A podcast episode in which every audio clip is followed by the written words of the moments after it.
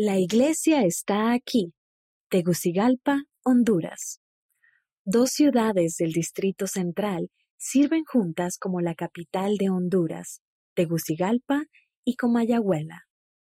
La primera congregación de la Iglesia de Jesucristo de los Santos de los Últimos Días de Honduras se organizó en 1953. Hoy en día, la Iglesia tiene en Honduras 183.400 miembros aproximadamente, 31 estacas, 236 barrios y ramas y cuatro misiones. Un templo en Tegucigalpa y un templo en construcción en San Pedro Sula. Paz en nuestro hogar. En San Pedro Sula, Daniel y Marta Herrera y su hijo estudian juntos las palabras de los profetas vivientes, cuando lo hacemos, sentimos paz en nuestro hogar, dice Daniel.